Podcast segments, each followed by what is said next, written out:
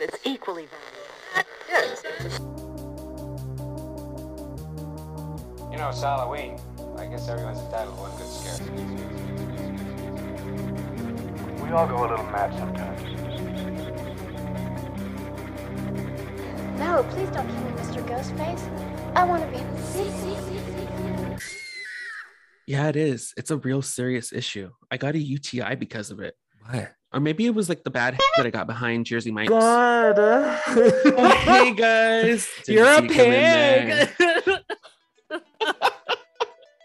Welcome to the Carpenter Queens podcast, coming to you live from the TCQ video store, where you can pick up the best and worst in horror for only 69 cents a day.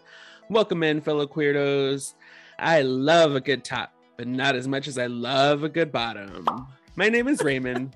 Hold on. The hard part to believe is that she's the top. anyway, Jamie Lee Curtis told me to f- off, and I live to tell the tale. My name is Nick.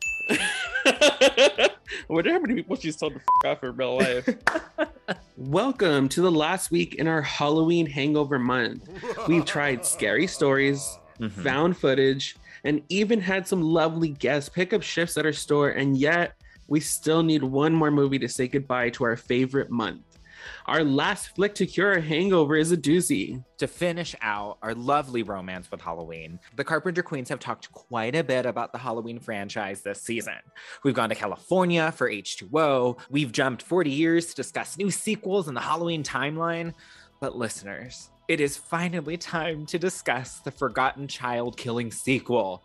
This week's recommended rental is 1982's Halloween 3 Season of the Witch.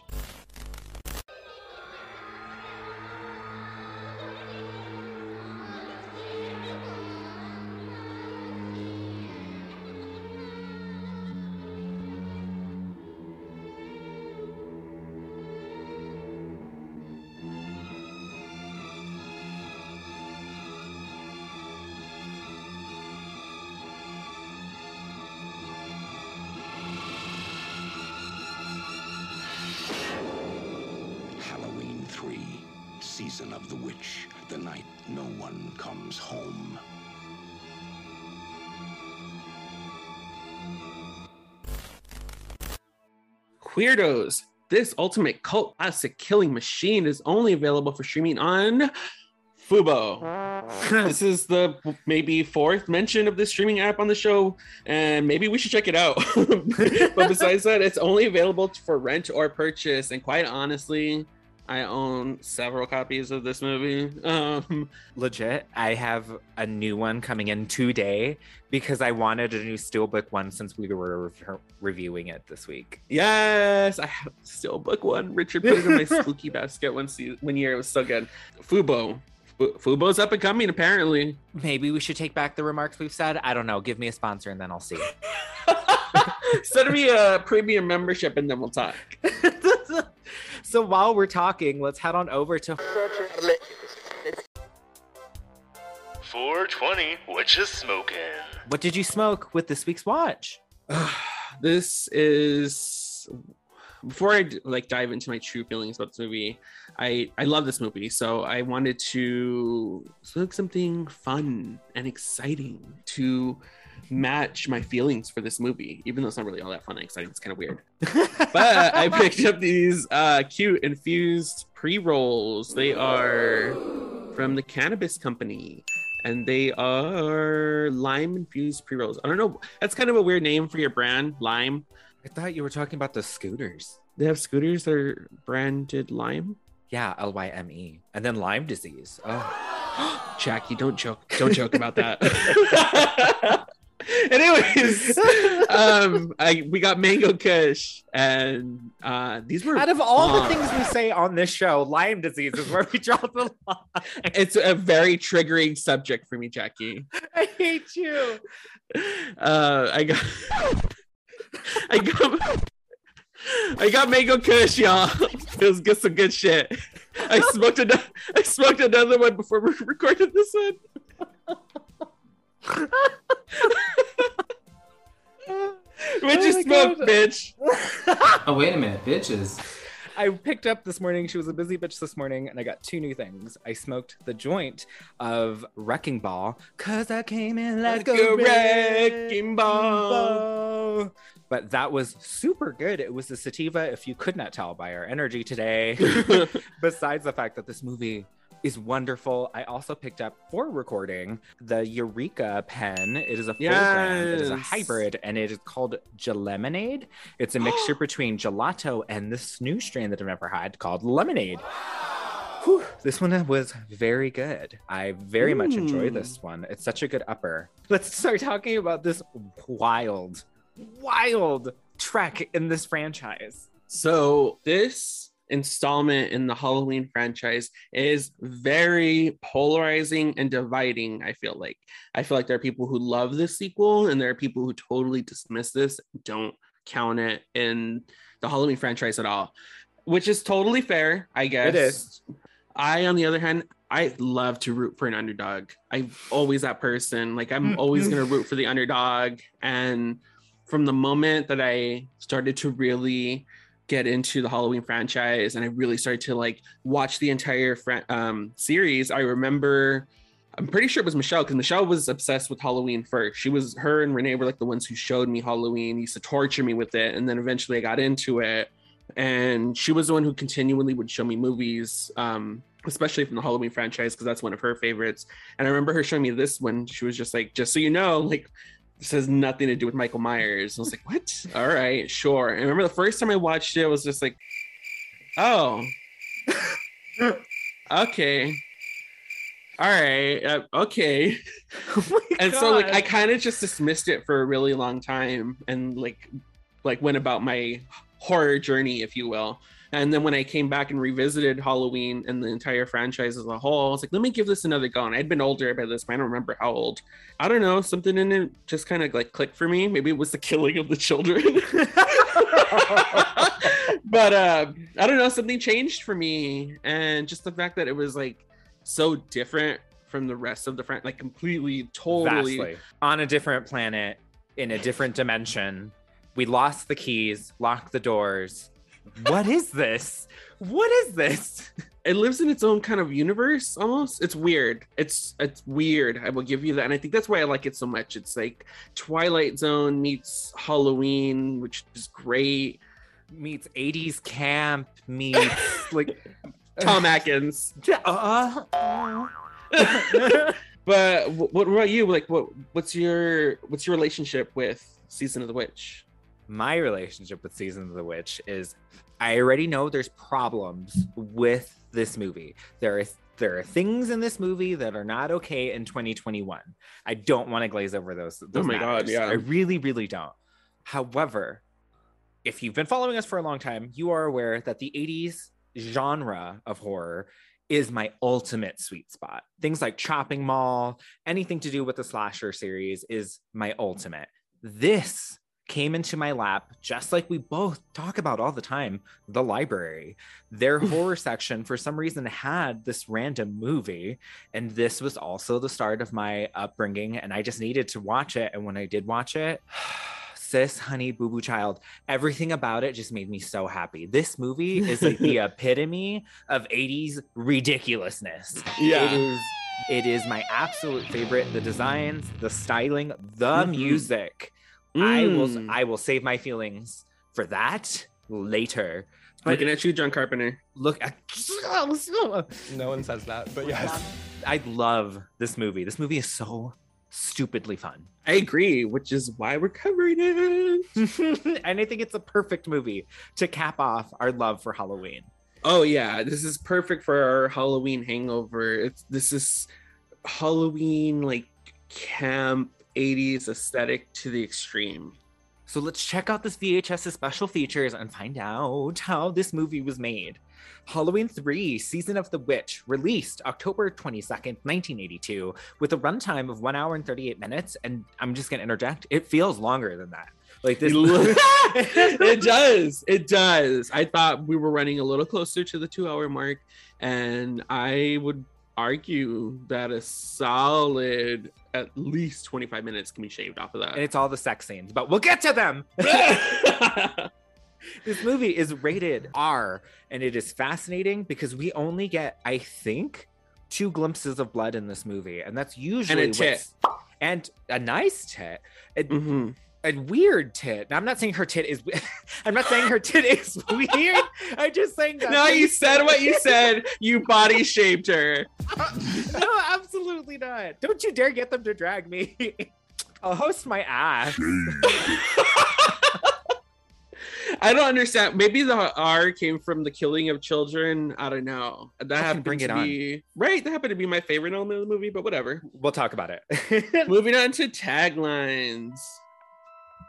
And now the earth will run with blood again. Witchcraft enters the computer age and a different terror begins. The night no one comes home. The Halloween horror continues. I guess if I had to choose a favorite tagline, I think it'd be "The Night No One Comes Home." It's kind of a riff on Halloween. The night he comes home. I fully agree. I love that tagline. I actually really like these taglines. I'm not gonna lie. There's two that I really like. I really think it's stupid and I love it. But witchcraft enters the computer age and Uh-huh. a different terror begins. It's fantastic because if you have never seen this movie, honey, You've got a big storm coming. let's move on to our director because I have so many things to say.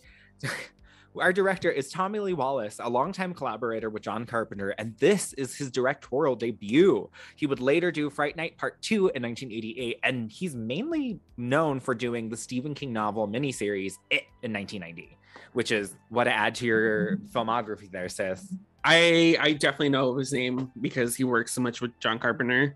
I mean, if I were him, I'd be super proud to have any of these on my IMDb credits. So I'm not even gonna just. Any of them. They Yeah. they are wonderful 80s and 90s movies. I love the Fright Night series. Really, really want to put them on the calendar. I think I have before, but things always switch around when we do our when we do our movies. But he is also credited for writing this one as well. And we'll get into the script and why this is a little weird. Mhm, Because mhm. it, it wouldn't be a movie, baby, if there wasn't drama behind the scenes. drama, mama. Moving on to casting. We have TCQ alumni Tom Daddy Atkins as Oh Dr. Daniel Chalice. We have seen Zaddy twice now in two past TCQ episodes in the infamous but not so infamous uh, versus My Bloody Valentine episode. And one of my personal favorites, our Fog episode. Not to mention, he's also starred in another John Carpenter film, Escape from New York in 1981. Tom Uh, Atkins ugh. and John Carpenter, man, they just go hand in hand. they go so well together. I sorry everybody. I am just gonna be sitting here lusting over Tom Atkins the whole episode. He's such an asshole, but unfortunately, my trauma says I like that. So also starring Stacy Nelkin as Ellie Grimbridge, Dan O'Herlihy as Conal Cochran, Michael Currie as Rafferty, Ralph Strait as Buddy Kupfer, Jadeen Barbor as Betty Kupfer, Brad Schechter as Little Buddy or Buddy Kupfer Jr., Garn Stevens as Marge Gutman, Al Berry as Harry Grimbridge, Wendy Westberg as Teddy, Essex Smith as Walter Jones, and Nancy Kyes, aka Nancy Motherfucking Loomis, as Linda Chalice. Hello, TCQ alumni Nancy Loomis, aka Annie Brackett, aka Sandy Fadel from The Fog and Halloween, respectively. Pay your respects, y'all. everybody bow your heads, do the cross. It is Miss Nancy Loomis, aka Nancy Kyes. We adore, adore on this channel, show, whatever. She will always be Nancy Loomis in my eyes. I, that's why I was confused when I looked up her name and it said Nancy Kyes. I was like, Nancy Kyes? And then like I realized that was her um, married name. Mm-hmm. We also have Dick Warlock as the assassin android who played the Shape, aka Michael Myers, in Halloween 2. Oh, by the way, everybody, if you've not listened to us cover a Carpenter episode, which you should, there's the fog, there's the thing. We also cover Raymond's favorite, Ghost of Mars! But if you've seen a John Carpenter film, you're gonna notice connections everywhere. So of course Dick Warlock is in this. Of course Nancy Loomis is in this. And then keep going because we get more Hunty. Rounding out our cast, we get Tommy Lee Wallace, who also provides an uncredited voiceover work as the Silver Shamrock commercial announcer, and who is unknowingly the voice of the commercials themselves. And in another uncredited role of the voice of the curfew announcer, and also the voice of the telephone service provider of Jamie Lee motherfucking Curtis, Scream Queen herself. That's amazing. I didn't know that until until we were doing research for this. This is how she's in every, the the original three Halloween films, which is just so stinking cute. I love this cast. I really like this cast. Even the character actor, oh, they're all character actors, which is no shade. but everybody is here to have a good time. Everybody's here to have a good time. And this just furthers my theory from back when we were covering Carpenter back last season of this Carpenter universe that he literally unknowingly built and kind of started the trend before it was a thing. I'm gonna write. I'm gonna write my thesis on this, and I'm gonna present it at the end of the season. Welcome to my TED Talk. Moving on to reviews. We have an IMDb score of a 5 out of 10. We have a Metacritic score of 50 out of 100. Rotten Tomatoes score of a tomato meter of 41% and an audience score of 27%. Jesus Christ! I think these might have been the lowest scores we've seen. This season, yes, abs- absolutely, which is surprising because we just did Halloween Town last week. I would say this one is far better. How do you feel about these scores? I think they're fair. Do you this- really? Yeah, I do. I don't think that this movie is for everybody, and I don't think that they did a well enough job of explaining what they were going for. I think if people knew mm-hmm. what they were going for, they would have realized that this isn't meant to be a sequel to Halloween. Like they even we'll get to it, but they even fucking reference Halloween, the original, in the movies. It gets which- too meta. it's i mean i guess it is meta but it i think they did that to show like this is this is not the movie. yeah this is not the we're this is not a sequel to that because clearly it's in the same universe but it's not a sequel to that so i think these scores are fair because whoever saw this movie at the time did not know this information and They even i didn't know this information when i was younger i just happened to like it because it was killing kids Our budget is an estimated 2.5 million and a box office of a worldwide gross of 14 million. That's still making your money back and still making some more. But unfortunately, this is a super plagued type of production in the terms of what we're going to talk about and its reception. Hmm. When the talks of a third Halloween film began, the original creators John Carpenter and Debra Hill were extremely reluctant to move the project forward, with the production studios essentially stating that we're moving on with the franchise with or without you. They eventually agreed under the condition that it is not to be a direct follow up to Halloween 2. Instead, it will focus on creating an anthology series much like The Twilight Zone, creating yearly films with new stories, new directors, and it all centered around the theme and setting of our favorite holiday, Halloween. Carpenter and Hill would tap British science fiction writer Nigel Kneale to write screenplay mostly due to Carpenter admiring his Quatermass series. His script, however, was not liked by the film's distributors and ordered more graphic violence and gore. They would ask for oh. rewrites. This is where Kneale would become displeased with the alterations, although the plot stayed relatively the same. He would request for his name to be removed from the project. This is when to- director Tommy Lee Wallace would be assigned to revise the script. Tommy drew inspiration from Invasions of the Body Snatchers in 1956 and included multiple nods to the movie throughout his own script. The setting of Santa Mira was the original setting of the Invasion of the Body Snatchers. the anthology series, which I think is so neat because I, I would say now in the 2020s that anthology series are hot, honey. Oh yeah. This is an anthology series. This is an anthology series. because I get it. It makes everything really easy to tell new and inspiring stories.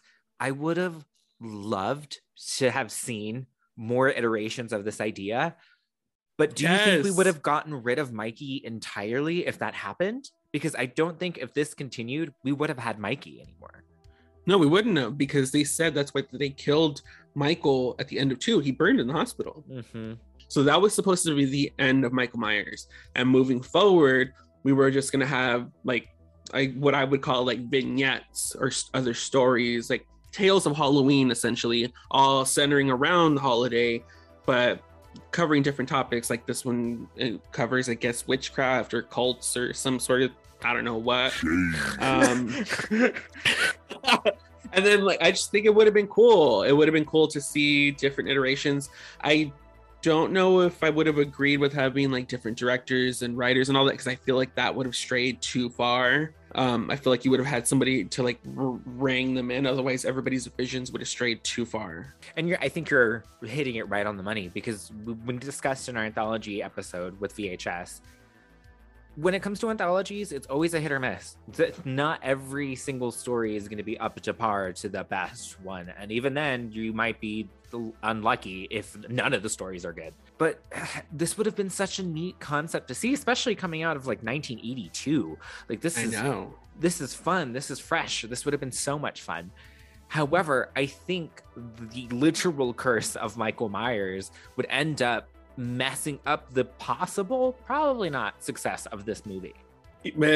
I think if even if they even if season of the witch was somewhat successful, Michael Myers was too big of a hit for them to mm-hmm. for the studios to disregard because John Carpenter and, and Debra Hill were done.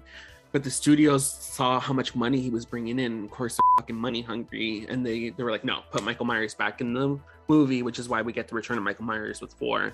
But Michael Myers, he's just too big of a character to disregard. Like, yeah, creatively they wanted to move forward with other ideas. Studios aren't going to allow for that. Absolutely not, because we have to mention that Halloween, when it dropped in 1978, became the most successful independent film of all time and held that title until the Blair Witch Project in like what 1999. Mm-hmm. So of course they're gonna want to riff off of this and make their money. It's we'll get to the reactions of this movie later because th- this is so fascinating to listen to, especially since we have very good like fondness of this movie compared to what can happen. Seriously. The invasions of the body snatchers, I think, is totally evident throughout this whole movie. I I don't know if we've ever talked about it. I love the invasion of the body snatchers, just like every iteration from the original 1956 to the 1978 with uh Jeff Goldblum. Moving on to even the Nicole Kidman invasion version with Daniel Craig. I love this idea, and I think it's so fed up that they tried to do it and kill kids. It's it's so cool. I totally see the influence. I love that Nigel Kneale was just like, I don't like what you did to my script. Take take my name out of this. um, I totally see the inspiration for, or sorry, from Invasion of the Body Snatchers. These creepy men in gray suits who The creepy thin men. creepy thin men and great. Well, not all of them are so thin, but the oh creepy oh men. Oh my god. You're talking about me body shaming you ass. They're not real. What's going on? Y'all are going to jail! For production for the infamous mask, special effects artist Don Post of Post Studios designed the latex masks in the film. Don Post being known as The godfather of Halloween. for creating and selling the very first rubber mask for Halloween, some of which still remain popular today. But infamously, in the 70s, he created masks of actors like Tor Johnson and William Shatner, which was infamously altered in the 1978 film What Else, everybody? Halloween. We are talking the creator of the Michael Myers masks. Wow. That's crazy. I did not know this. Of course, you're going to want to go to the godfather of Halloween for making Halloween masks, which are still so sick. I haven't cussed quite a bit in a long time on our episode, but this this movie gets me so freaking jazzed. How do you feel about the masks? I love the masks. The masks for me are iconic. They are low key. I wouldn't say what makes the film for me, but I think that they encompass kind of like the classic nostalgia feel for Halloween, Mhm. which you have a jack o' lantern and you have a skeleton. Those are like quintessential like Halloween elements. I feel like, and so I think that's why they're they're so like infamous. And like they're still in production today and they're quite expensive if you get like the authentic ones from trick or treat studios. But i i, I love i love the masks I, I think they're great. I think they are like a great selling point. Obviously they were great for merchandising and had this movie done better. Honey. we would have had so much merch. I mean we already have like a good amount of merch for season of the witch because I have quite a few bit of it. I, there are plenty of other fans out there who create merch. So I already know what you're getting. And I can't wait for mine to get here in January. Okay, it's shout out time, y'all. We have already shouted out our favorite bag maker. Her name is Yvette, also known as Backstitch Bruja Ding, on Instagram. Posted here in LA, but she makes this beautiful bag, the pumpkin bag, the TV bag from Season of the Witch. It was beautiful. I can't wait to get mine. It's coming in January. Let me cut a commercial because I'll talk about this bag until your ear is bleeding, sis. it has so many pockets. The room, it turns into a backpack. I can hide my whole Nintendo Switch in here. That alone was the selling point for me. Good. I, I can't praise her quality of stuff enough. Neither can I. But these masks and this movie are so iconic because well, the masks and the skull and the witch mask were adaptations of standard post studio masks. But the jack o' lantern was created specifically for this film as a nod to the Halloween season, as well as a nod to Michael Myers, and creating only three masks, indicating that this is the third film in the franchise. Oh, isn't that adorable?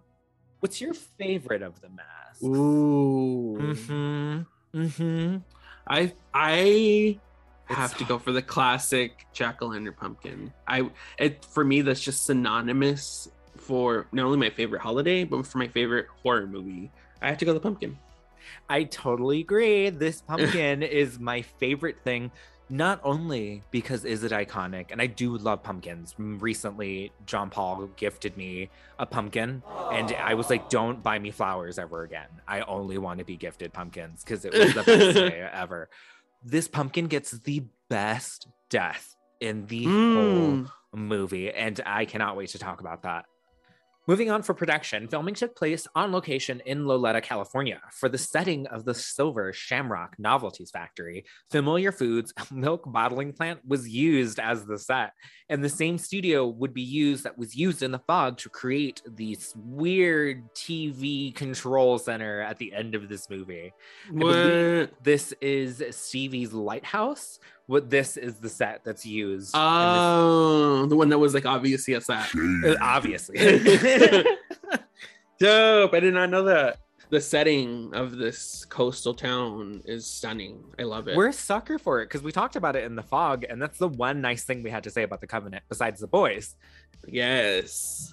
Moving on to post production. Of course, our man, our saint, the original John Carpenter, would take over the soundtrack with Alan Howarth. It honestly speaks for itself. The jingle for Silver Shamrock is infamously set to the tune of London Bridge is Falling Down, and this was due to them cutting it close to their deadline and Debra Hill suggesting using a free domain jingle to avoid copyright laws.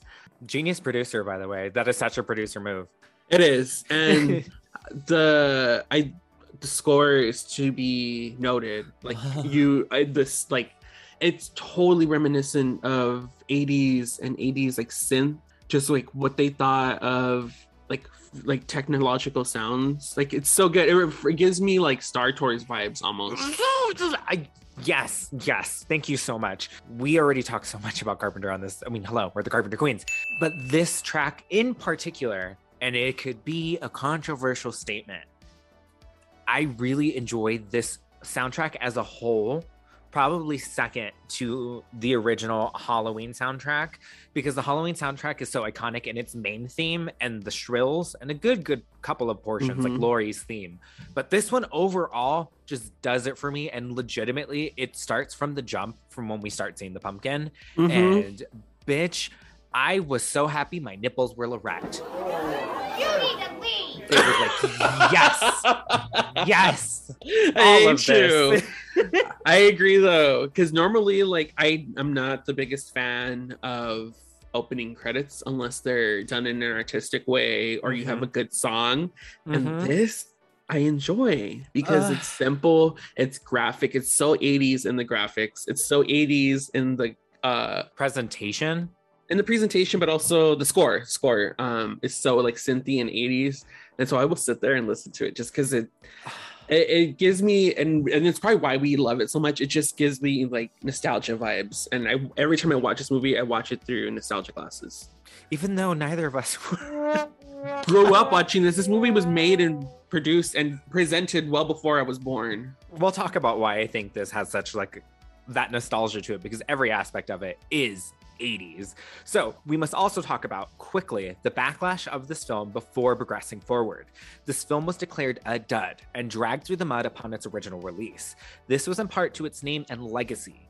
Halloween 3 would not have been released without Michael Myers' imprint on the franchise. But with that in mind, audiences were expecting Michael and were upset when he didn't show up. So instead, they were given this insane child killing bleak trip of a Halloween. We love to see it. Come on, child killing bleak trip. A review by Pop Matters journalist JC Maçek III sums up the emotions of the responses. He is quoted as saying, the film features no serial killers or slashers of any kind. Still, this could have been somewhat interesting, or at least not condemnable, had the film been any good. It's not. Almost every time it starts to get to the point where we might actually become engrossed in the film, director Tommy Lee Wallace throws in something corny like, oh, like a human decapitation scene that just shows how much the producers invested in latex. Seriously, could the special effects look a little more fake, please? I was just getting to the point where I could almost tell the robots from the real people. Making a real person look faker than Michael Jackson's nose blissfully confuses me all over again. Whoa, that review did not age well. And she went in, in sis. You know, I I see his point because had I been alive during that time and I was part of the like Halloween hype, if you want to call it that, and I went to go see this expecting to see the third installment in the Halloween franchise, and I got this, I would probably be just as upset. Because in all honesty the some of the like the storyline and like where it goes and the effects it's just it, but i'm saying it from the point of view from you expecting another like another michael myers movie and getting this. If i'm just saying it's a member in 1982. yeah it's a total 360 from what you were expecting. And like i said they gave the audience no warning. That like hey this is like had they called it like promoted it as like the new installment in like the halloween franchise and then with an asterisk uh michael myers dead he won't be in this movie don't be surprised that's what I mean by the legacy of Michael Myers, just because this movie would not be made without the first two Halloweens, period, point blank. Everybody knows that. Yeah. So for them to try and change this up is dramatic, first of. But second, it's just, it's what kills it because you immediately associate it with that. And this movie, there's a couple of shots where like this is a Michael Myers shot. This android is supposed to be Michael Myers. This sound trill is very reminiscent of the first two.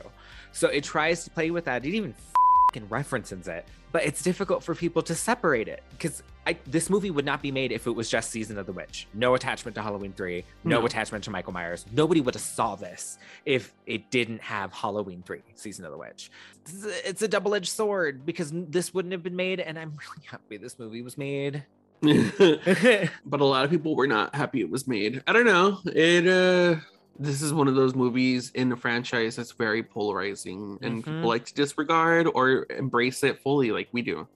And it's totally fair. I see both sides of the coin. I can understand why people want to disregard this completely and don't enjoy it. I understand why people don't enjoy it. I, on the other hand, fully enjoy it and embrace the campy and I don't know, just what they were what they were going for in honesty. And like we've Yeah. stated already, we would have loved to have seen like what could have happened, but um I don't think we'll ever see. Oh, that'll never happen, honey. We'll just get another reboot. Not even we're just gonna get more references to Season of the Witch because bitch, do they love to reference Season of the Witch? Everybody does. Everybody references this one, especially And I ain't mad at it. franchise. It's, I'm not mad at it either, but I'm just like, then like it a little bit more, sis. Don't be a bitch. Don't be a bitch. we'll talk about all these bitches after this commercial break. Was that a good segue? That was a good segue. We'll be right back after these messages.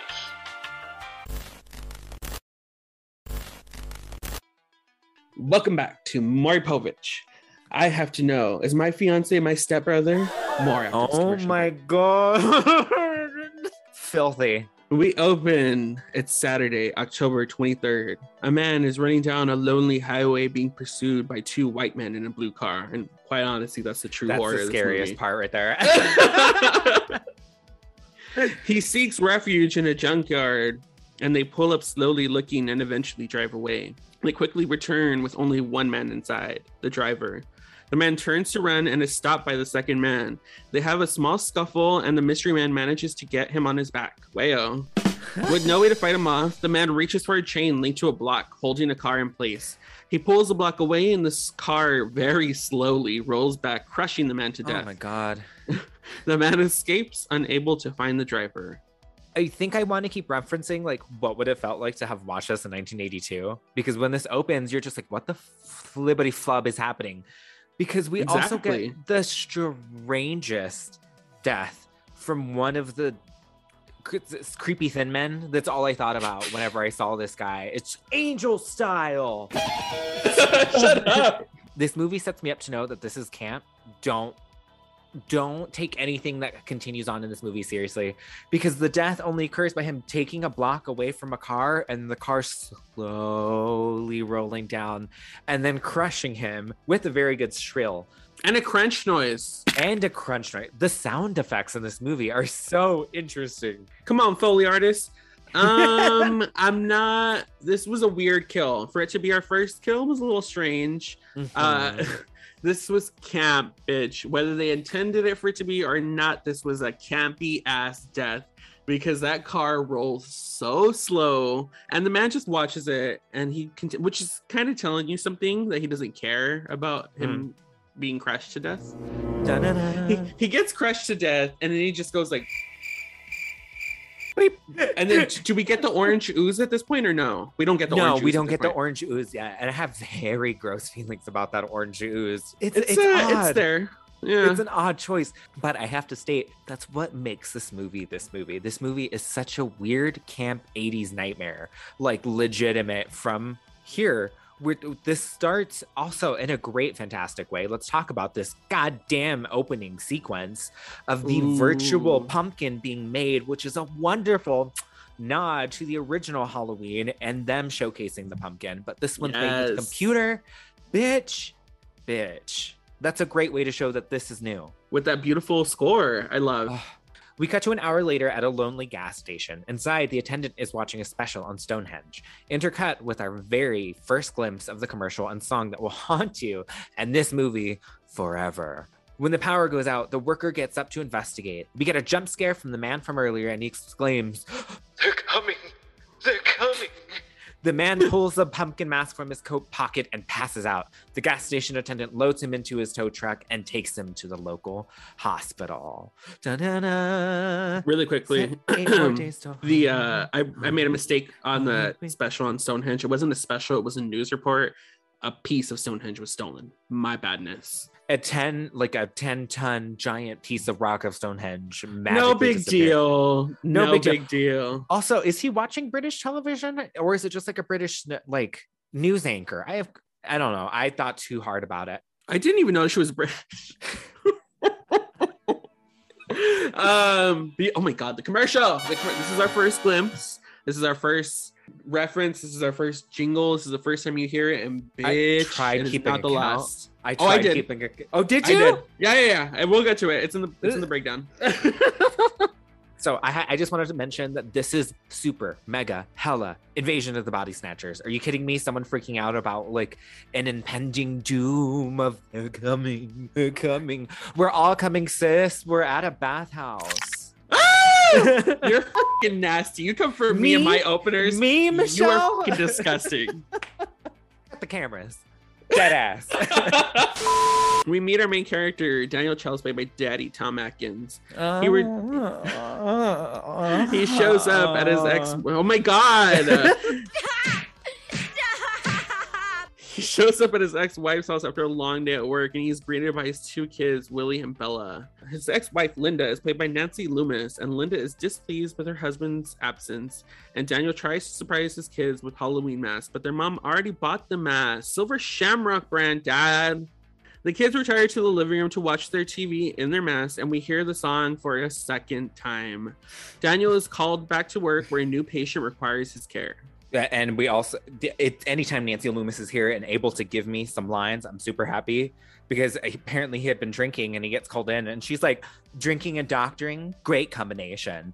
Get him, sis. Get your ex husband. He is an alcoholic for sure. So, should we open the can of worms that is Tom Atkins' character? We might as well address Challis? it now. We might as well address it now. It's so interesting to see in this movie an anti-hero like this. He is uh, quite honestly, I don't know if it's looking back on the 80s and our morals and how we depict and describe characters, but he's an unlikable horn dog of a character. He is a horrible father, he's an alcoholic, he is a womanizer, and I he's two And a sheets to the wind and a pervert and two sheets to the wind all the fucking time. 24 7. And yet I still kind of root for him. I don't know You if just that's- root for him because you want his dick in your mouth. they really write him out to be a very unlikable character. He's a horrible, he's a deadbeat dad, an alcoholic, shows up to work drunk, and then we'll get to it. But then he just like runs off on his job and essentially his family. And uh, it gets messy. It's such gets a weird, very messy. mixture of things. I, to be honest, I think that's why I really like this movie because the majority of '80s movies are like he's the he's the anti-hero because he was in the military and now he's a rugged outlaw looking at Escape from New York, and then th- and this just like this isn't uncommon. This mixture though is like. He's like a James Bond without having cool stuff, not being able to know how to fight. He's not smart. So it's just like so he's not James Bond then. that's what I mean. He still has like aspects of like he's going on an adventure, he's a womanizer, but nothing else like categorizes him up there. You know what I mean? Yeah, he's uh we'll get to it because his character gets even more development and it's not good development. Back at the hospital, we see that the new patient is the man from the opening, and he's still gripping onto the Jack o' lantern mask. The man comes to when he hears the commercial playing on the TV. Third time, mark it. He begins to shake and whisper, They're going to, they're going to kill us all. After putting him down for bed, Dr. Challis and his nurse take a break on this quiet night at the hospital. A mystery man makes his way into the hospital and into the room of the man and kills him via finger in the eye sockets. The mystery man crushes his skull and wipes his hands clean and begin to walk out. When suddenly the nurse discovers him and now the dead body and begins to scream, waking up Dr. Challis. He runs out to see the killer making his way out of the hospital and into his car. Suddenly, he pours gasoline on himself and sets himself ablaze, blowing himself up and the car. Ah, This is our down. first like good bit. This is where like it's weird because we get like parts of the movie is very slow. And then we get these like big bursts of action because okay, I don't want to jump ahead. The gas station attendant is very weird for no reason. Like I feel like the way he delivered his lines and the Mm. lines that they wrote for him kind of made him seem like a red herring. And I get what you mean. I don't know if it's the delivery. I don't know if it's the lines, but it kind of feels like this character doesn't belong in this movie. Like, Yeah. he just kinda, like he's just kind of strolled in. it's it's fine. Um, but I can we t- another part of Dr. Challis that is not good. Besides the fact that he's a hard worker, he's consistently working. He's consistently at this hospital. The way he treats women in this movie is ridiculous because he hits on his nurse Agnes and Mhm. he tells her, "I think I should have married you, Agnes," and then smacks her on the ass. They both laugh, eh, but it's just like, "F- dude, the I the 80s were wild. The 80s were wild. This movie teeters on such a weird misogynistic vibe for Atkins as a character. Yes. He's For the sure. he's he feels like he's supposed to be like the idea of an 80s like macho, all-American, rugged, drinks beer, womanizes. Which we would just call toxic masculinity today. Yes. Call it out, sis. So it's weird to look back on. Like, this is what the 80s are made up of. But now, looking at it, to me, it's like a total caricature. And I feel like that's why I still like Tom Atkins' character because it feels like Tom Atkins is aware that his character is a piece of shit. And it's kind of funny to hear him deliver lines later on. Like later on when they sleep together, it's just like, what? I also kind of feel like it's just Tom Atkins playing Tom Atkins. Mm. I ain't mad at it. Hey. I know. We all know you ain't mad at it. Mustache ride, honey. Can we? I'm down. I'm next. I have to talk about this death scene because this death scene is brutal. It's, it's oh yeah, brutal without being graphic because mystery man the uh, quote unquote assassin if you will goes in. Assassin. First of all Ta-da! makes his way into the hospital all too easily. Nobody stopped him. It there was, was nobody 80s, at the door. Bill. so whatever makes his way in and then when he goes in for the kill he immediately covers homeboy's mouth. With leather gloves. Leather gloves yeah we can't touch. No no touching no kissing on the lips immediately covers his mouth and then goes in on the like what is this the bridge of your nose i guess? And just snaps, snaps it because there is a crunch. The foley foley in this movie needs to be noted because they went in on the sounds and i want to know who the foley artist is. I want to see the receipts. I have to fully agree with this death because it's still campy because it's not over gratuitous like amounts of gore but what is shown is fucking disgusting no, ma'am. The snap, the snap, the snap heard around the world. Everybody thought Marvel's snap was the one, but bitch, this is the one. It's you talking about the snap crackle pop? I'm gonna keep referencing the music because I truly believe the music elevates the source material. Because if we had different types of music, this could have been way campier in tone. It could have mm-hmm. tried to be like this weird, serious drama type of music style that kind of matches a lot of 80s. Because John Carpenter does some excellent like beautiful single synth that he does magnificently. And it just builds and builds and builds because when the assassin mur- like blows himself up the first time i saw it i was taken aback. I think that death is wicked. Yeah it's also unrealistic and I get it. It's a 1982. Is, I was about, hold on, but this is also where you're like, no, I draw the line here. No, I'm not drawing the line here. But I'm just like, he went like doused himself in gasoline, and like the minute he lit the match, it was like instantaneous combustion. Like everything, like I get it. I get it. I'm not trying. We're not going for realism here. I understand. Um, but I, uh, I think there's better deaths in the movie. I really dig it because I like when they go all like assassin like kill yourself type of death because a lot of them do it and it's really cool. I think it's just neat. It gives me like Blade Runner vibes, which is also evident of the time. Your period. favorite. I love I love Blade Runner. But I adore this movie because it is just bonkers. Like that death was bonkers. The nurse's reaction is wild. Him blowing himself up is beyond insane. It's so 80s. And I think that it kind of relishes in that story. Like you have to give a disbelief to really enjoy this movie because this movie is not meant to be taken seriously. No. also, the nurse going all catatonic and being like, ah, here, like she literally didn't say anything. Miss Ma'am, you are a nurse. You've seen way worse than a broken bridge on a nose. You've seen someone shove a Coke bottle up their ass, and this is what you're crying at? it was you. You were the patient. Is that true?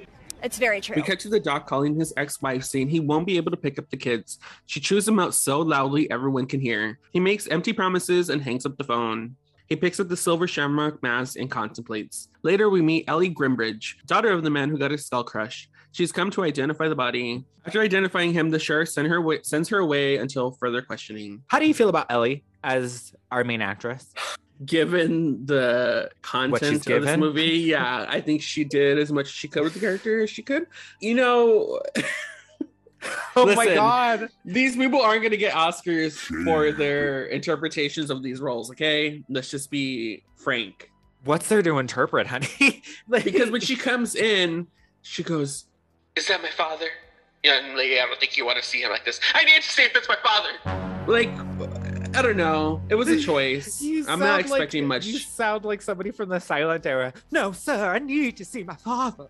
That's what she was giving. She was giving, but she was also giving curls, honey, and that red nail polish was everything. everybody in this movie just wants to bone. Honestly, everybody in this movie just wants to bone. Because Ellie is sad, and then the minute she sees Dr. Challis, she's like, ah, maybe I'm not that sad anymore.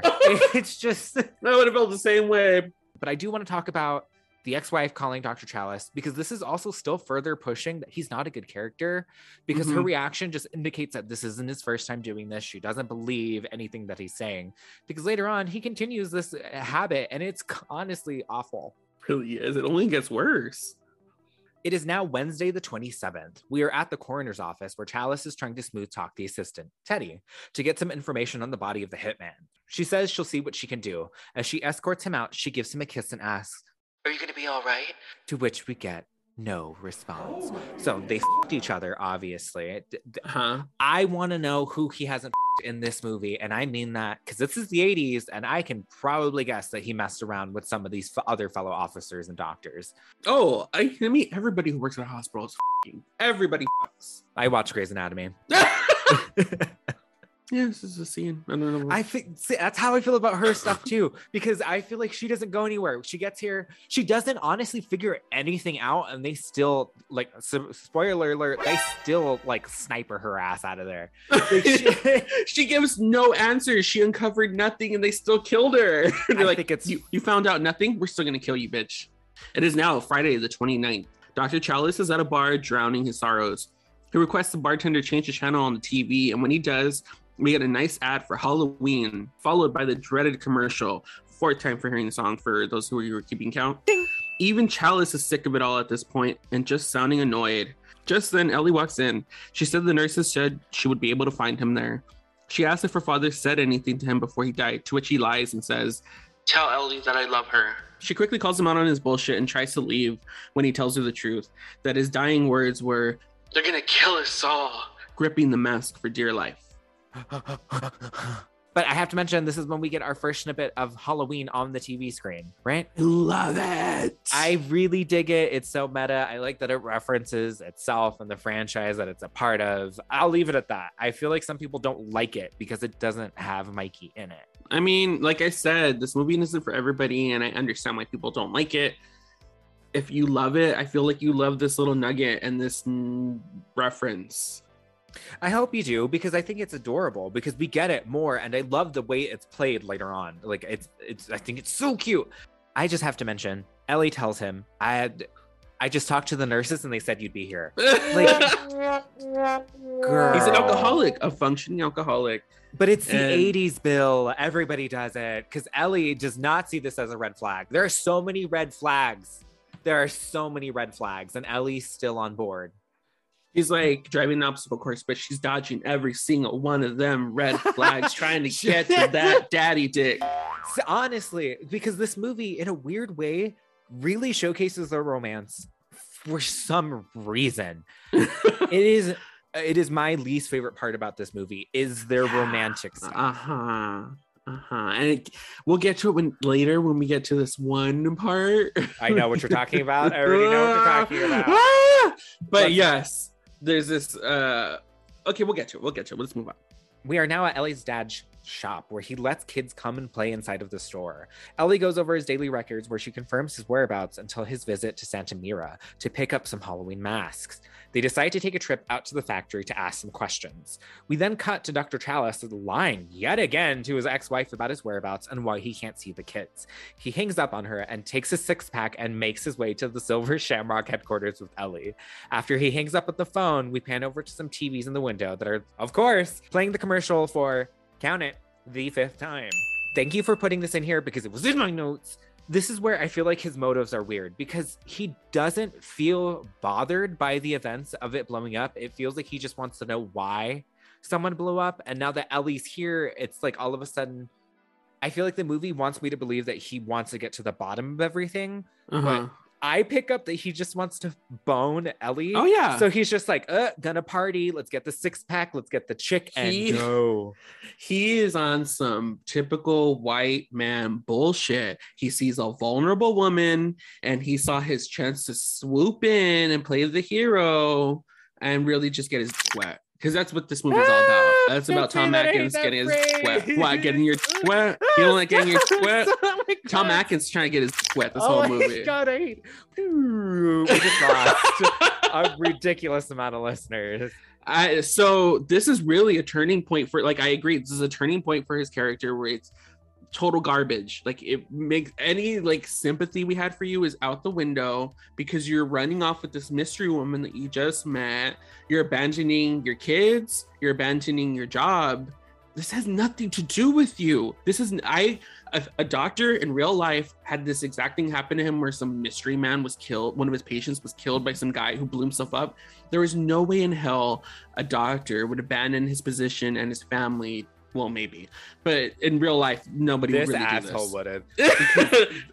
So this is what I mean with Tom Atkins because I still sort of want to root for Tom Atkins, not in the sense of like, yeah, defeat the bad guy, figure the thing out. I just genuinely want to keep with this character to figure out what the f- is happening because he's not very likable even when he's on the phone his ex-wife his ex-wife states your kids don't even know who you are anymore and he's so like uh-huh uh, i see he's Ellie over there there. yes he's too busy looking at ellie in the car and he's over there like cracking open a cold one uh-huh gotta go i'll be in santa mira for the weekend It's a conference. It's a conference, hun. it's bonkers. We're, I'm gonna mention it because we still haven't even gotten to the piece de, de resistance of this relationship. hmm We have finally made it to Amish country. I mean, Santa Mira, an Irish community founded by Conal Cochran. Say that five times fast. As they make their way into the town, they are clearly outsiders and are being watched from the windows by all the townspeople. Ellie says she feels like a goldfish, while the doc explains It's a company town. we get shots of surveillance cameras to show that Big Brother is always watching. They decide to check into the local motel to talk in privacy and make a cover for themselves posing as a couple. As Ellie keeps the motel owner busy, Challis makes his way into the front office to see if her father stayed there. After getting the info he needs, he makes his way back to the room, but not until after almost getting run over by their new neighbors and an obnoxious family from San Diego who are also merchants of said Halloween mask. He also runs into another store owner who has to stay at the motel due to the factory getting her order wrong. Okay, before we get to this new cast of characters that immediately get introduced, the, I love the setting of this town because it is creepy. It is so like the eyes that the the town that dreaded sundown. It's so fun. I, I want to mention his motivation again because he gives a line that I'm like, "This you're the, you're a liar, sis," and she just gives into it because he tells her, "Yeah, maybe we should get a motel and probably uh, pretend to be a couple and like stay the night. And who knows, maybe we should mm, each other just for like to keep it really real, stay in character. You know, that's exactly what this feels like. And then it turns into Psycho to me. It totally turns into them trying to find." Janet Leigh's body in the second part of Psycho, them snooping around with Norman. And then it turns into a national lampoon comedy when the the oh family shows up. With the obnoxious child, who, spoiler alert, thank God gets killed later on. I, I agree. This uh, we can see its influences clearly. It, I don't know. It's there. It happened. Tom Atkins is an asshole. How do you feel about the introduction of Marge, who almost runs him over and still gets pissed off? She is a business woman. Her order was supposed to have been ready on the 21st, and it was not. And she had to drive her happy ass all the way up to Santa Mira to this fing Amish country and to figure out what's going on. And now she's got to stay overnight in this stupid motel. She is pissed, honey. She's got things to do. This is the woman that we admi- aspire to be. I love Marge, and I also secretly really do love the family of the Kupfers because they are. I think they're they're ridiculous. This is such an '80s move. Like I'm honestly waiting for like a Pee Wee Herman's like horn turn, turn, whenever they come out. Like it's such an odd, it's such an interesting odd choice.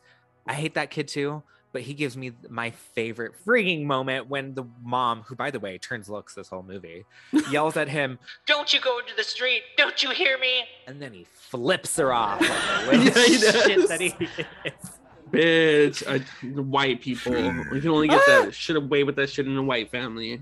Okay, yeah, no, because because this movie changes very, very quickly. Back in the room, the fake couple discuss the sleeping arrangements and then go full Skinamax, baby. It's six o'clock, and we get an announcement for the residents of Santa Mira stating that it's curfew time and everyone must retire inside. We get some wide shots of the surveillance cameras watching for disobeying citizens. On Dr. Challis's walk back from the liquor store, he gets some info on Cochran from a local transient stating Cochran made the town what it is today along with some other vague details. After the transient makes his way back to his home, he is killed by some suited men waiting for him. They bring him back to his knees and rip his head off.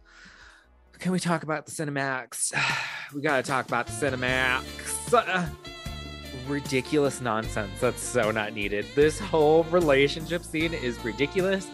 This but because of the sex scenes and the relationship, we got the wildest dialogue because before they even start about talking about like being a couple, she's like, "What should we do?" He's like, "You know what? It's getting late. I could use a drink. Let's take our time."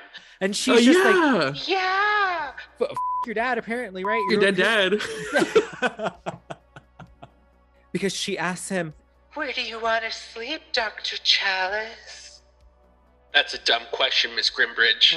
And then he called, and then they make out, and then they make out her foreplay is being called you're a fucking idiot and she's like uh i mean isn't uh, that your foreplay off i like to be called a little slut civil i can't with this whole scene i can't i can't I can't with the fact that he's like twice her age. I can't with the seedy motel room. I can't with the dialogue. I oh just no. Because it get it's trying to give you something for the surprise ending, but this is the way to do it, honey, because it's ridiculous. And we immediately cut to Dr. Challis going to, I don't know, Shamrock Starbucks to go get some alcohol or some shit. Starbucks! that interaction is also weird. Weird. Because it, it's only needed to give you some exposition. It's just so weird that we get it from this transient who's bumming a swig off of him, and the way he bums a swig off of him. I don't is... have any diseases. Can I take a I... swig?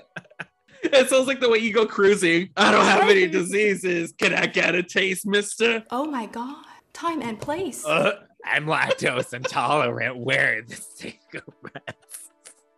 It's so weird. It's the and weirdest they bond way over like drinking. It's such an odd choice to reveal information because he uh-huh. reveals a lot of important information. Exactly. The fact that Cochran is surveilling the whole town, that all the townspeople were outsiders that were brought mm-hmm. in and only hired at the factory. And this transient is unfortunately down on his luck because he didn't get hired from Cochran. And my favorite line is He's watching you, friend. I guarantee you that. Hey, Cochran! Fuck you!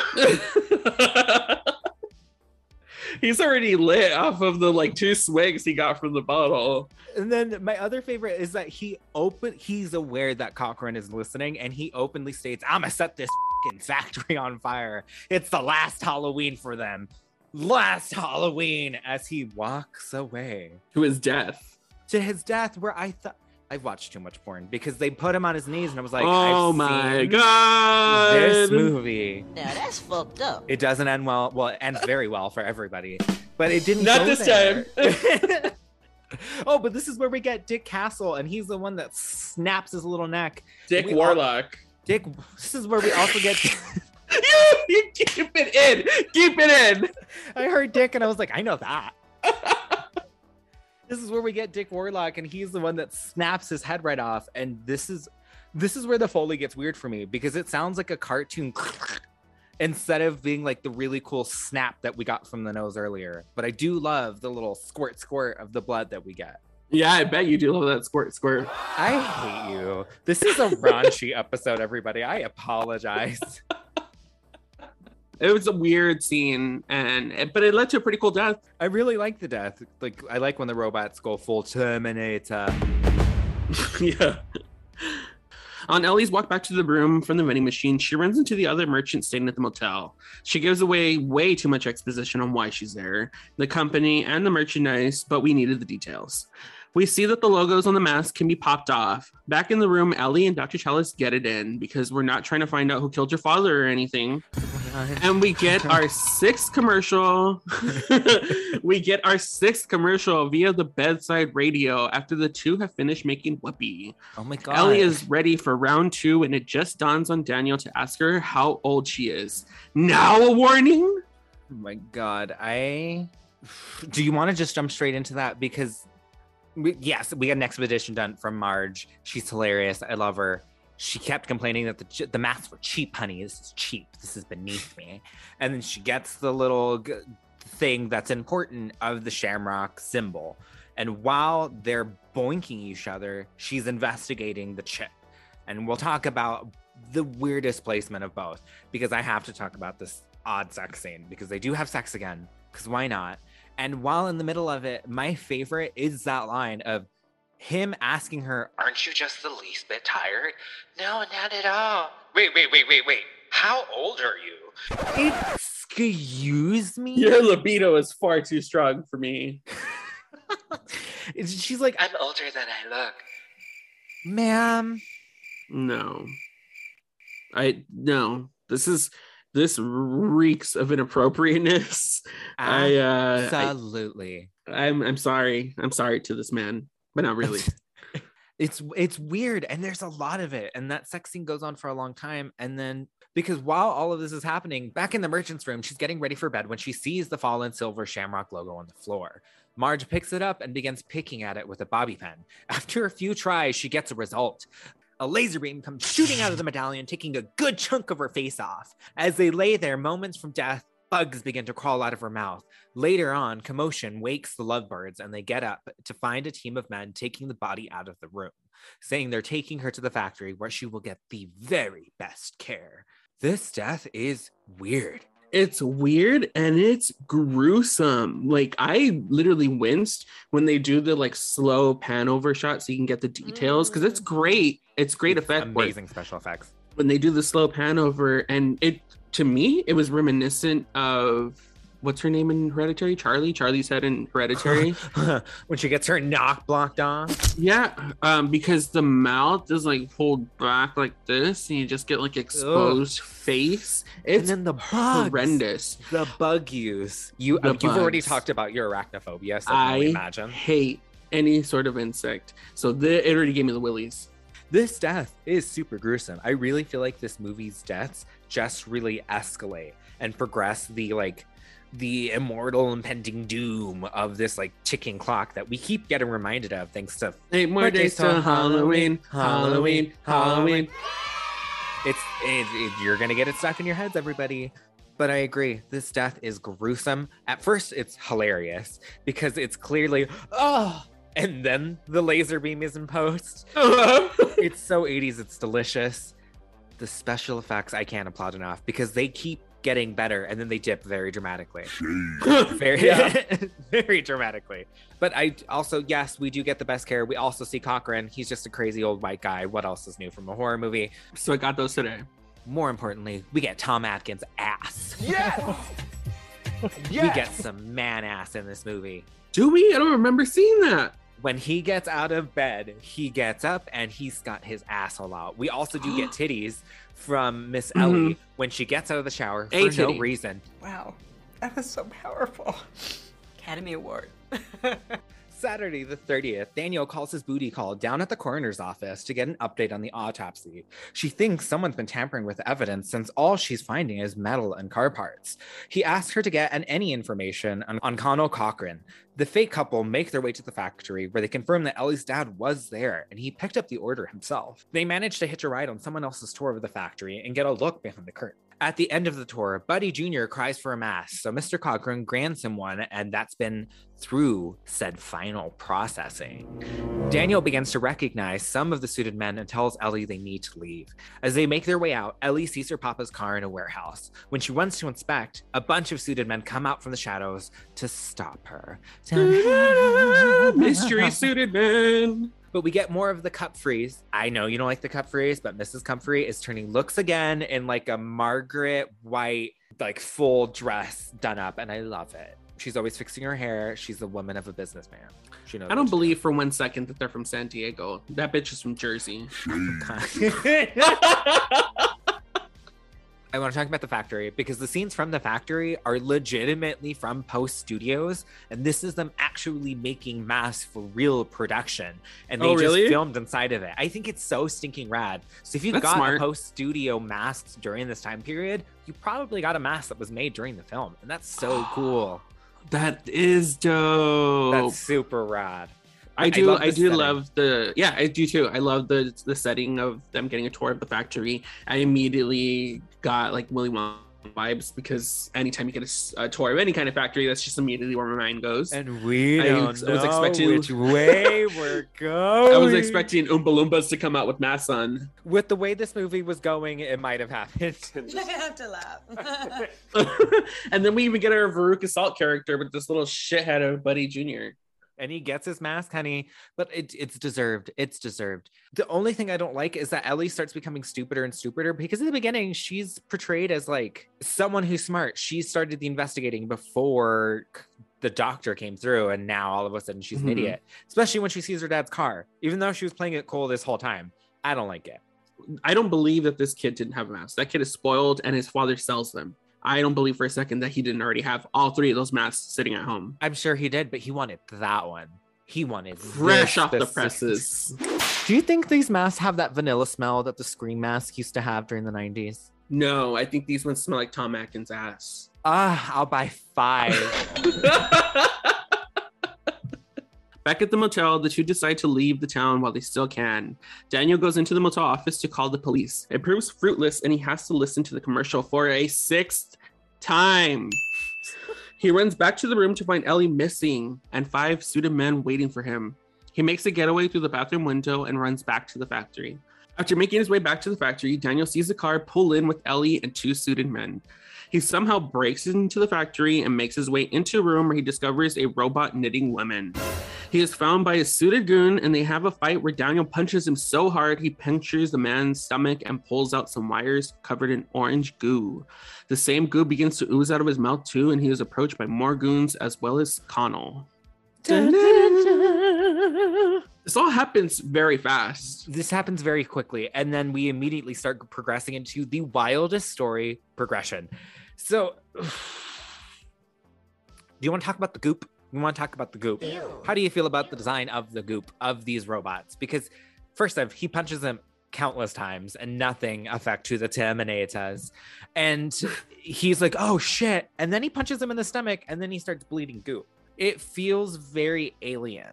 Is it just me? It's just you. but this is strange. It's such a strange, especially coming out of their mouths. Yeah, it was weird as a choice. I think they just wanted to really convey that these are not human, that these are like humanoids or robots or whatever. It was a choice, but just like many other choices were made in this movie, I don't think it's the worst thing to happen. It's it's good. I I mainly like getting to this part because w- the next segment for me, quite honestly, is some of my favorite stuff because I actually really like Conal. I think he's a hilarious villain. Conal Cochran. Conal Cochran. It sounds, by the way, like a Clue character. Colonel Conal Cochran. it is now a Halloween morning. The goons and Conal take Daniel to the once forbidden final processing center. They are now deep down below the factory, where Cochran explains they stole a piece of Stonehenge, which was thought to be part of a ritual sacrifice. They are embedding a piece of the stone in each mask as part of the final processing. Meanwhile, the Kupfer family from the motel are upstairs participating in a test screening. The screening is taking place for Cochran and Challis, and Daniel watches in horror as the commercial plays on the TV for the family. Little Buddy excitedly puts on his mask, and when he does, the TV begins to flash the signature pumpkin over and over with the blaring music. The child falls over, and insects begin to trickle out from the mask. The parents scream in horror as even more insects and snakes cover their child's body. They are now taken over by the commercial and succumb to its powers. Conal looks impressed with himself, and Daniel is escorted out of the room. Easily the best death. Easily. Yes, and this is when we finally get to see what all this is leading up to. We finally get to like where this is going, what the mask and this commercial had to do with everything. And because this whole time I'm saying, like, don't forget about the giveaway. Don't forget about the giveaway on Halloween night at 9 p.m. Make sure you're in front of your TVs. Make sure you're wearing wearing your mask while you're watching. Bring your TV. death certificates. Like they are pushing this hard. And so we finally get to see what happens. And it's fantastic. It does not disappoint because really they doesn't. built a very special mask for this scene in particular that was very easy that was already like deteriorating as soon as he put it on essentially it was made out of wax i believe and so it was very easy for him to tear away and the, they actually let um, the child do this himself and so they only got the one take It's the 80s. We don't care about child labor laws. um so we get this great death with essentially the mass like turns their brain into insects or i don't really understand what happens I don't get it either. And to be honest, I don't really want to know because it's supposed to be this magical, mystical Stonehenge. And I honestly want to say, up until this point, this movie gives sci fi vibes. It is hardcore, robot, sci fi, futuristic vibes. And then it turns into magic. And then the old and new, like ancient magic with science starts connecting together. And we get this because the TV comes into play, the magic comes into play, and the destruction of this child's face. Ah, that is horror magic, honey. I love this death. I love that they had the balls to kill children, that they wanted to kill all of the children. And that they kill the child in a very gruesome way because the majority of the time in movies, especially horror movies, if we do kill a child, it's cut away, it's done off screen it's an off screen, or we get some very interesting creative ways to kill a child. This one, they said, no, honey, we want you to, we're going to kill all the kids, and we are this here for it. hard the R movie And it's great. There's no blood, and yet the use of bugs and the snake coming out of his mouth is gruesome. hmm The only thing I don't care for is like, how did the parents die? The snakes bit them. The snakes start biting them. Yeah. Um, hmm, okay. I know, I know. But it's also a really neat ploy because it also heightens that if you, even if you don't have a mask and you're in the vicinity, you're also going to get affected as well. It's That's true. it's so cool. It's so cool. It's like Invasion of the Body Snatchers meets them kids. we get scenes of kids all across the US wearing the silver shamrock masks. They are all out trick or treating, and it's intercut with the commercial and silver shamrock vans driving around neighborhoods reminding kids about the quote giveaway at nine. Back at the coroner's office, the assistant Teddy has found something that she doesn't think is a car part. She calls her colleague to fill him in on her findings when a suited man walks in. After she hangs up the phone, the suited man takes her down and takes her out via a power drill to the head. Woo! Back at the factory, Cochran is getting ready to Cochran, leave Challis. I barely know him. getting ready to leave Challis in a room to die with the mask and the TV on when they have a talk about motives. Cochran explains that the company was started by making gag gifts and trick toys, and this is going to be the biggest trick yet on the kids. I love that line. he goes on to explain the real meaning behind Halloween and how it's actually based on Samhain, a Celtic holiday, and the last good one was 3,000 years ago when the hills ran red with the blood of children and animals. Cochran finally leaves Challis to die alone in a room watching Halloween 1978. The true horror. I've talked about it. I'll say it again. I've said it every single episode. They get a fantastic actor and they just get them to monologue. I'm a theater kid, honey. I love a monologue. And this monologue starts with the line I do love a good joke, and this is the best ever. A joke on the children. Crank them For kids. the kids. For the For the kids. For the kids. kids. For the kids. I think it's the neatest. I really like that they leaned in fully to Halloween. I'm going to say it, and it's going to be controversial. This Halloween iteration is more about Halloween than the actual first two Halloween movies. yeah, 100%. Halloween 1978 just happens to take place on Halloween night. That's Mhm. it.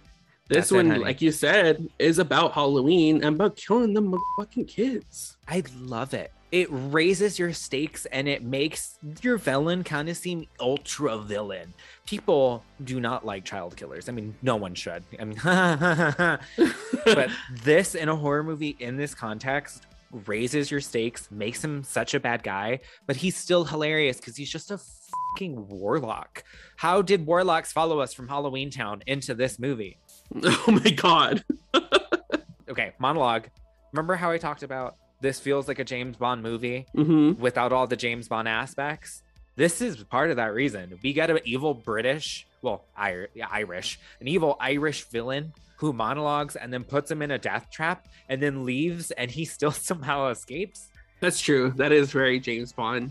I do like this uh, storyline of them stealing a piece of Stonehenge because they think, or it was linked to like a satanic or spiritual ritual back in the day, and and uh, and they really, I love this them sticking to the roots of where they originally based Halloween 1978 about Samhain and the Celtic holiday and all that cool Delicious stuff. good stuff. Yeah, I think that's really fun. But then it's just like left there. It is, but that's what I mean by like this movie then starts divvying and really starting to try and meld like sci-fi, TV, and uh, this. Also, by the way, we didn't talk about the lair. Do you like the lair? Because I just adore the the lair. It reminds me of like no shade, an Austin Powers Doctor Evil Oh lair. my god, that's exactly what I was gonna say. I'm like, I'm getting like Doctor Evil lair vibes.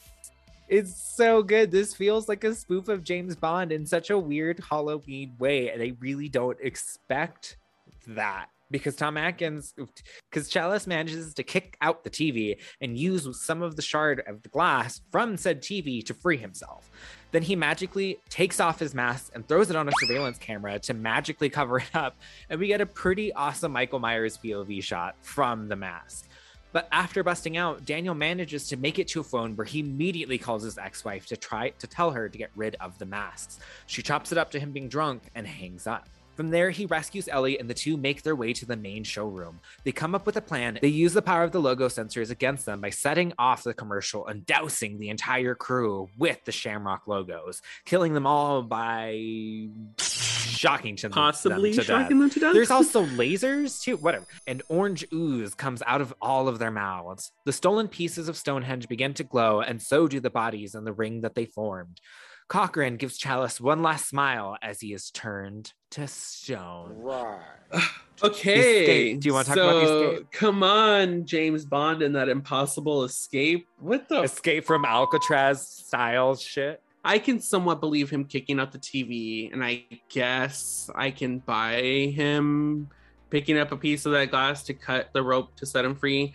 I do not buy at all him throwing that mask so perfectly that it landed on the surveillance camera, so perfectly that we got like a view through the eye holes. That that was ridiculous. He's reaching, and they went for it. It. I. This is. I told you. This feels like a weird James Bond movie. Like, ha, one throw, Tr- angels, angel style. So it's just like, ah, I don't mind. I do like that they do have him call his ex-wife of some sort of redeemable quality. Do love that she shuts it down. We don't get the ridiculous. Oh, oh, I believe you. I Uh-huh. finally believe you. No, he's a piece of shit. He's gonna stay a piece of shit. And he's drunk. Two sheets to the win. He's been drunk this whole movie. But I want to talk about this first part of the finale scene. I don't get it. It, so they have a bunch of the little medallion logo thingies and they take him up to the rafters above where the rest of the crew is sitting i guess. And, And they he also somehow knew how to turn on the ad. exactly. He somehow magically knew the switch to throw to turn on the ad. And when the ad starts playing everybody's like why why is the commercial playing it too early? Da da da da da. And that's when they throw these quote medallion logo things that are already have already been through the final processing and essentially kill the crew by zapping them with lasers And my favorite but there's is no that- bugs There's no bugs. And then my favorite is that Conrad is just like, huh, you got me, gal. And then just, like, turns he just accepted it he knows when he's been foiled and he took he bowed out gracefully like a true irishman Thank you. It's an odd choice. I wanted a more dramatic death from Cochran. We do get a we get we get him like spray painted with white spray paint essentially and that's him turned to stone. When that weird ring also comes like nothing nothing is explained. I think the ring was a, a like a nod to like isn't Stonehenge in a Oh, yeah. circular motion? So I think that's that what also that was. explains the TVs because the TVs are done in a circular motion and they look like the Stonehenges from Stonehenge. I don't know how to properly say that. I'm not that smart. so this is interesting. I don't. It feels like we're just trying to wrap up to get to the second finale part because I prefer this full finale that's coming up to this. This. This is a mess. This. This mama is a mess. The two manage to get away, but not stop the commercial from airing. As Daniel asks Ellie for ideas, she attacks him, revealing she's been turned into one of them. She scratches his face, causing him to veer off the road and crash. Daniel stumbles out of the car and discovers a dismembered robot arm on the passenger side door. Ellie attacks from behind, but he manages to knock her block off. When he gets back in the car, he is attacked again by her dismembered arm, which he throws like a javelin. And we get another scare from Ellie's headless body, but she finally dies at Daniel's feet. Daniel finally makes his way to the gas station from earlier, where he calls someone to take the commercial off the air. As he sits and argues with a person on the phone, trick or treaters wearing the infamous mask show up for treats. The commercial comes on and is taken down due to technical difficulties. The child changes it to another channel where the commercial is playing, and after a minute, it too is taken down. But on the third channel, the commercial continues to play. Dr. Challis pleads and screams for them to take it down, but our score grows louder and the scene is intercut with Daniel and the commercial. It grows louder and more chaotic as we cut to black and the movie ends. Okay, this is the finale I thoroughly enjoy because I'm here for secret robot turnovers. I'm here for a three part fight finale. Michael wishes he had the strength of Ellie, okay? Oh, but you want to really fight? Ooh, that people are gonna come for you for that statement. Honey, she gets him three times. Three times in the car. And were you gagged by this reveal when you first watched it? Yes, I was not Thank you. expecting that. What? Like she's full of orange goo too? I still jumped when I watched it this time because there's the specific sound cue. Carpenter loves sound cues, and Mhm. he's very good at creating synth trills. And this one is different from Michael's. Yeah, But he's good at gives- those cues. He's very good at those cues, but this still gives that vibe. I love it. I love the fight, especially because this is where we get super cheesy in 80s because it's absolutely our poor Ellie actress underneath the camera with her arm squeezing Tom Atkins' neck Yeah. and him having to act his ass. I love it. This is my favorite part of 80s stuff. You make it work. We don't have the budget. Pretend that she's a robot arm. You Mhm. give me a performance, you drunkard. This is a great reveal. It's it's one of the best reveals in this movie. Um, and then we finally, as he finally makes his getaway from Ellie, he finally makes it to the gas station where he calls, I don't know, the police or I think he calls the the news FCC. oh my god. Yeah, he I don't know, he calls somebody to try and get the commercial taken down. And for the most part it is taken down until like the last channel where the commu- commercial continues to play. Which, by the way, 80s, there was only three channels. There's only three channels. I like how this trick or treater just made their way into the store and started changing channels. Like, what to smack that kid out of the way? Get the fuck out of here. This part is great. This is that invasion of the body snatchers, like finale ending. And I think that's why I enjoy it so much because you no longer trust anybody. Now, who's a robot? Who's going to turn the kids into things? This Mhm. becomes such a bleak ending. He manages to save a few people. He manages to take down maybe that honcho, but it's still going, and we get a cliffhanger ending. I like that. I like when movies have the balls to say, you know what, I'm going to end the way that I want to. It's not going to be a happy ending. This is not a happy ending. And I, I love that. And I think that was definitely like setting the tone for what they were hoping was going to be an anthology series, which uh, we all know didn't happen. But I think that would have set a great tone for how like this series would have went. Because I think that the Twilight Zone very much carries that same kind of bleak, open-ended Mhm. tone, like with the endings. I love it. I'm glad that you do. Well, we're here at the end of our movie, and I just want to know what are your final scores? What are you going to rate this movie? I am going to buy it a hundred percent. Which is surprising from you ripping on this movie. it's a terrible movie, but we love terrible movies. And like I said before, I, I love to root for the underdog. This movie deserves to be appreciated, and I understand why a lot of fans don't like it. And those, like I said before, like those points are totally valid and I understand why you don't like it. I happen to love it. So for that reason alone, I'm gonna buy it. I dig. I totally dig. And I'm going to echo that. Listen, if you, my vote for this episode is buy it. Like, sorry if you didn't get that. But it is also rent it if you're not fully down for it. Because you're right, this movie isn't for everybody. This is such a niche 80s, campy, Mhm. ridiculous, overtly sexual, weird jokes, beautifully done flick. I have nothing but like fun things to say about this movie. I love it in the same vein as I love Chopping Mall. It's just an 80s good time. What more do you need? Speaking of 80s good times, thank God our hangovers are cured and we can finally start focusing on the holidays at hand. Like everybody else, it is time to get into the spirit, and a new month, of course, means a brand spanking new theme. Bring on the cute sugar cookies, the gifts, the family fights, and of course, the holiday horror. Next month is our Sleigh Bells month. Oh, you want to sleigh bells? And kicking this off is the Christmas classic, 1984's Gremlins. Oh, I'm so happy we're staying in the 80s so I can continue to geek out over fabulous films. Are you ready for Gremlins and holiday horror? It's my it's probably our favorite subgenre. I do love holiday horror, specifically Christmas horror, because I just love the like juxtaposition of the two. I am 100% here for our Sleigh Bells month. And if you like what you hear, please follow and stay up to date with the Queens. Our Instagram is at the Carpenter Queens. Our Twitter is at Carpenter Queens. My personal account is Nicholas Alexander Photography. My personal account is at STFU Ray. We would love, love, love for y'all to leave a comment and rate the podcast. If you love what you hear, hit the subscribe button or follow button wherever you are streaming. We hope that your hangover is cured. It is time to say goodbye, bye, bye to Halloween and say hello, hello, hello to Christmas and the holidays. Holiday horror. Oh, I'm so stoked. I'm so stoked. We hope you guys enjoy we hope y'all enjoyed this episode.